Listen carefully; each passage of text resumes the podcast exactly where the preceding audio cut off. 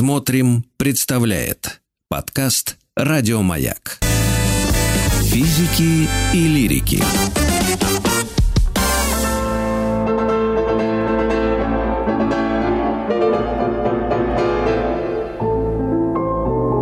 Шуберт жив. Шуберт жив, да не то слово. И сегодня в этой постоянной рубрике, которую мы ведем с Юлей Казанцевой, музыковедом, могу я уже наконец сказать, что Юля музыковед. Ну, конечно, она автор книги «двенадцать вечеров с классической музыкой» и автор телеграм-канала «Музыка для всех», пианистка. Юля, привет тебе. Здравствуйте. Привет, привет. Всем привет. Знакомься, это наш новый друг Лирик в Аге. Уже и... знакомились, уже встречались. Да, было дело? Ага. А, ты приглашал Юлю, наверное, к себе в программу? Не-не-не, именно на Шуберт жив. Мы, а, тут, на мы тут общались уже, да. Как? А я где была? Это ж моя рубрика. Вы тут же ну, были. Ладно. Ну, Тоже ладно, была? Ну, да, окей. Ваша память. Да, в одном из эфиров мы вспомнили Брукнера, и я начала хихикать, что я его вообще никогда не слышала. И вот этим моим пробелом в образовании классическом мы решили воспользоваться и о нем рассказать, о нашем с вами, так сказать, Антоне Брукнере. И, Юль, наверное, с чего-то надо начать. Он действительно велик, так же, как и... Кто там, Малер или еще его дружки? Да, там конечно, австрийцы. Просто мы говорили про Малера, а когда говорят про Малера, то неизбежно всплывает имя Брукнера, потому что Малер, Брукнер, они современники, и вот два великих симфониста. Их интересовали, mm-hmm. по большому счету, только симфонии. И помните, я вам говорила такую страшилку, что вот композитор, yeah. написав девятую симфонию, он уходит в мир иной. И вот мы говорили, ah. что у Бетховена, у Малера, у Брукнера, у Дворжака действительно они не перешли эту роковую девятую симфонию. И поэтому мы его вспомнили. Но меня чем поражает история Брукнера, сейчас я вам ее расскажу. Брукнер стал очень поздно композитором. То есть мы знаем, что Моцарт в четыре года, в пять лет начал писать музыку. Знаем, что Чайковский довольно поздно начал, Шуман довольно поздно. Мы говорим, во, восемнадцать лет, двадцать лет, как поздно. Но с Брукнером это не имеет никакого отношения. Это как детский сад по сравнению с Брукнером. Вот я вам сейчас расскажу поучительную историю, как это все происходило. Ага. Представьте, представьте, что вы, начинающий композитор, вы написали первую свою симфонию, вам уже за сорок лет. Ну, вот так сложилось. Ну, вот вы ее написали. Замечательно. Но ведь ее никто не хочет исполнять. Это неудивительно, когда вам сорок, а никто, никто не, не знает, да? что вы... Конечно, вы никто. И вы написали симфонию. Ее никто не хочет исполнять. Но вы не сдаетесь, вы пишете вторую. А написать симфонию, я вам хочу сказать, это не просто так. Сел за вечер, написал. Это вот симфонии Брукнера, каждая идет там по часу минимум. Это семьсот страниц рукописного текста. То есть это поработать надо было. Написали во вторую ну, симфонию, ее тоже никто не хочет исполнять. Что вы дальше ну, делаете? Вот вопрос да, к вам. Мы звоним друзьям. Мы, конечно, звоним и ищем ходы. Как пел Шнур, дел нет, одни замуты. И мы начинаем мутить. То есть мы звоним людей, которые знают, есть ходы на оркестр, на дирижеров, у кого есть связи. Связи. Ответ правильный, а вот у Брукнера не было друзей. Но он не сдавался, он начал писать третью симфонию. У него очень было мало денег, он жил впроголодь буквально, и вот каждую копеечку он копил, и в итоге он купил как бы оркестр, арендовал там дирижера, и симфония провалилась. Тут уже каждому должно было быть понятно, что ну, симфония – это не твое. Ну, тебе уже под пятьдесят. Ну, вот опомнись. А, а можно чуть, чуть подробнее жизнь? На том, как она провалилась? Имеется в виду, что а что, реакция... Да, что это значит провалилась? Это значит, что публика начала уходить после пяти минут звучания. А вот представьте, у вас симфония час, ой-ой. И через пять минут уже зал пустой. Ой-ой. Все ушли. А ну, оркестр доигрывает, конечно. Это пытка для композитора. Но что делает Брукнер? Он не сдается. Его упертость – это просто что-то невероятное. Я такого человека, как Брукнер, конечно, не встречала. Потому что только на седьмой, на седьмой, друзья, на седьмой симфонии его услышали. Семь симфоний написать вот в тишину, не просто в тишину. Он вот э, начал копить деньги и исполнять. И все время провал за провалом. Уходила и уходила публика. И ему уже было шестьдесят лет. Да что шестьдесят. Такое? То есть он, даже когда его услышали. двадцать да. лет он шел. Да. То есть статистика такая. Э, после сорока написал первую симфонию, и только в шестьдесят к нему пришло признание.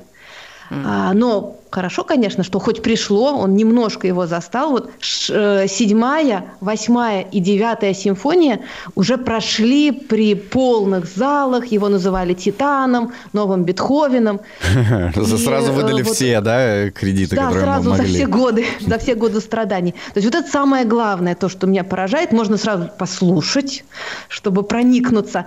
И, конечно, Брукнер нужно настроиться на его симфонии. Это не та музыка, которую мы слушаем вот так во времена года Вивальди, мимоходом. Это философские полотна, время, час минимум. Поэтому вот пойти живьем mm-hmm. послушать симфонию Брукнера – это тоже подвиг, хочу сказать. Подожди, Юлечка, но тут даже во всех э, каких-то его страничках, справках о Брукнере пишут, что он не только симфонии, но и матеты писал. А матет – это отдельная тема, нужно это вообще даже погуглить, что это такое для тех, кто это не, не слышал никогда. Но это как музыкальная все-таки... математика. То есть он был очень да. серьезным человеком, он любил органную музыку, что было вот. совершенно немодное вообще. Ну да, то есть церковные жанры. В девятнадцатом веке на это, во-первых, было не востребовано, это было уже не актуально, это во времена Баха. Считалось, что органист – это замечательно. А во времена Брукнера уже это все, можно сказать, полный отстой. Простите, ну, мой французский. Ваши но коллеги вот говорят, был что немодный. Он, Альберт Холл, взорвал своим выступлением. Его не отпускали, его пригласили специально на открытие. Альберт Холл, органный, он так там разыгрался, вошел в раж и говорят, вот, не уходите. Вот. Да, то есть Брукнер, кроме того, что он начал писать такие невероятные симфонии, он возродил интерес к органной музыке. Это тоже было очень непросто сделать, это отдельная история. Вот Брукнер – это симфония, и Брукнер – это орган. Я сейчас предлагаю послушать маленькие да, фрагменты да, да, да. симфонии, а потом про орган расскажу. Так. Можно с любой начать, давайте прям с седьмой. Прорывной. Как его публика Седьмой. услышала. Да, да. Ага.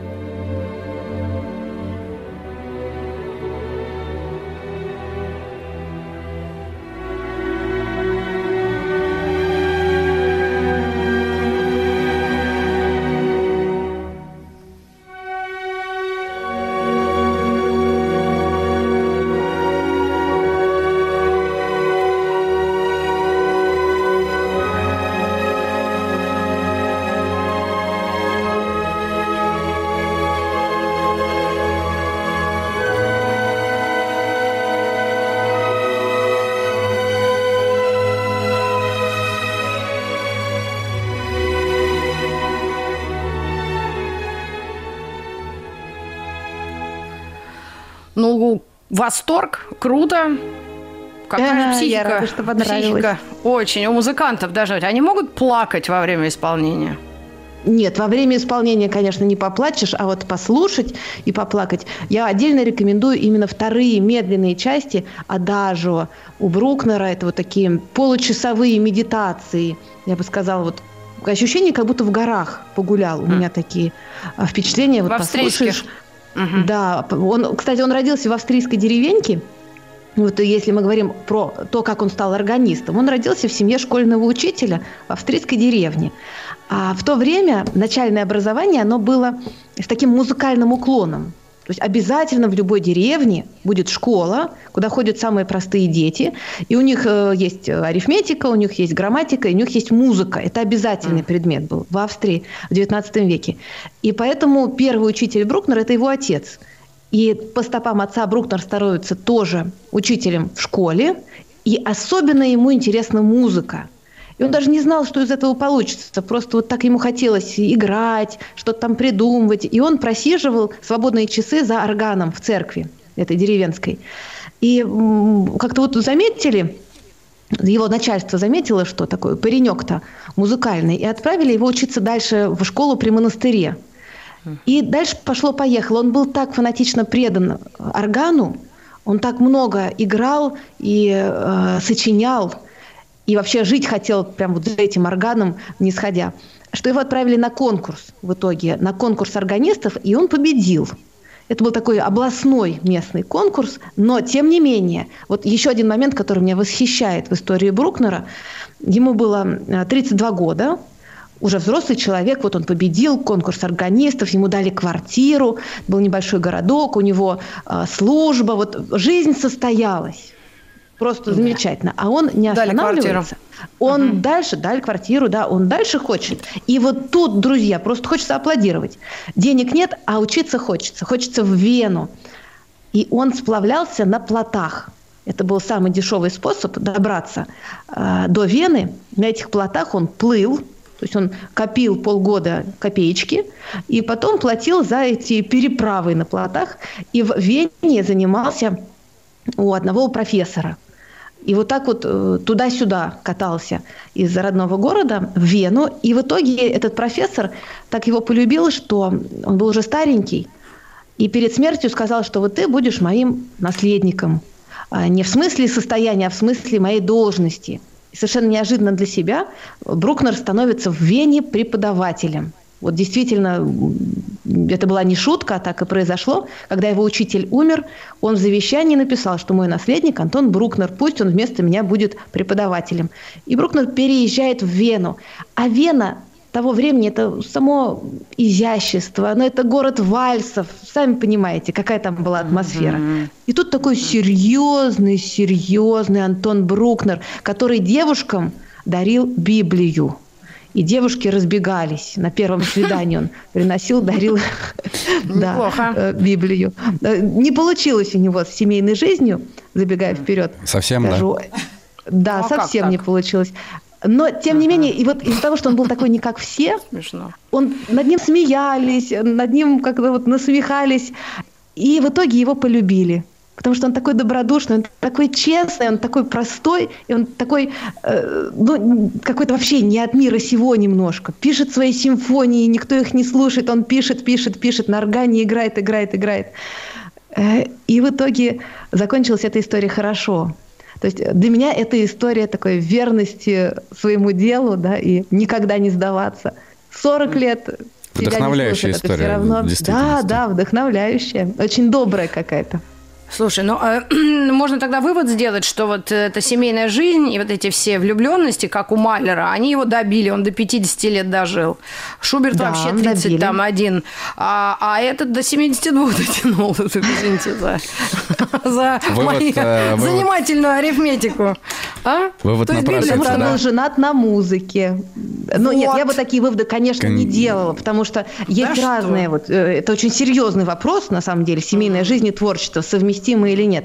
И все-таки они совместимы. То есть можно вспомнить э, Моцарта, можно вспомнить Баха, двадцать человек детей, две жены и очень бурная творческая жизнь. То есть все зависит, конечно, от человека. Но вот у Брукнера семьей была музыка, его симфонии в первую очередь. У нас еще одна есть послушать, между прочим. Давайте, давайте. Давайте, давайте.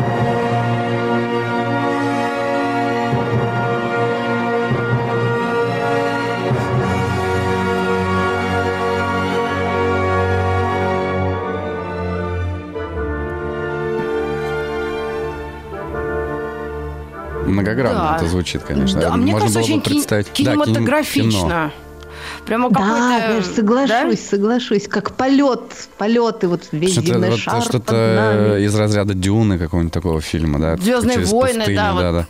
Марш Мирана. Ведь современно, очень современно да. звучит-то. Но у нас, конечно, испорчено. Видите, какое впечатление сразу в, это, в «Звездные войны». Почему? Киношкой почему? Не, не испортить, мне кажется, кашу маслом-то. Почему? Если специально вот пишут музыку такую возвышенную. Просто ее почему-то, наоборот, обесценивают. Считают, что если это кино, то это... Не, фу. Я не в этом смысле. Я просто про то, что наше восприятие так сразу достаточно простым путем пошло.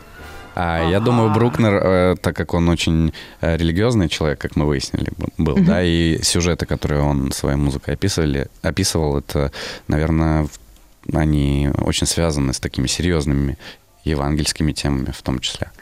Безусловно, последнюю симфонию он писал уже, когда был болен, он не вставал. И там стоит посвящение любимому Господу, посвящаю. Это его такое духовное завещание, конечно, особая симфония, девятая симфония. Он ее уже не услышал. И как Бах все свои сочинения подписывал, что одному Богу посвящаю. Вот Брукнер, Брукнер большой почитатель Баха. И в этом смысле они, конечно, полностью вот по одному пути идут. Смотрят и мы не можем сторону, говорить, да? да, про что музыка мы не можем сказать, но вот такое направление у нас, конечно, есть. И мне очень нравятся слова Чайковского, что когда мы слушаем хорошую музыку, мы делаем хорошее дело. Я бы даже добавила, что мы немножко становимся лучше, то есть мы как-то перестраиваемся, да, пусть не на долгое время, но вот как, как если мы в банке с солеными огурцами, мы становимся соленым огурцом. Вот то же самое, только про музыку. Слушаем Брукнера, и немножко как-то мозги прочищаются, душа возвышается. Если а с утра серьезно, можно? Ну, судя по нашей передаче, утра... можно. Нужно. Есть время. Возможно, есть такой ответ. В субботу утром как раз проснулся и давай Брукнера слушать. И, да, кстати, абсолютно. Мы будем сегодня предлагают провести самим собой всегда. Можно с Брукнером. А Маяковском будем. Да, как раз это очень сопоставимо. Можем весь час под музыку Брукнера говорить о Маяковском. Ого! Какие вы смелые. Да, попробуем. А это что за отрывок из... Из девятой симфонии. О, последняя. Ну что ж, Юлия Казанцева, спасибо тебе огромное. До новых встреч. И телеграм-канал «Музыка для всех» не теряйте на просторах телеграм-каналов. И слушаем Брукнера с утра.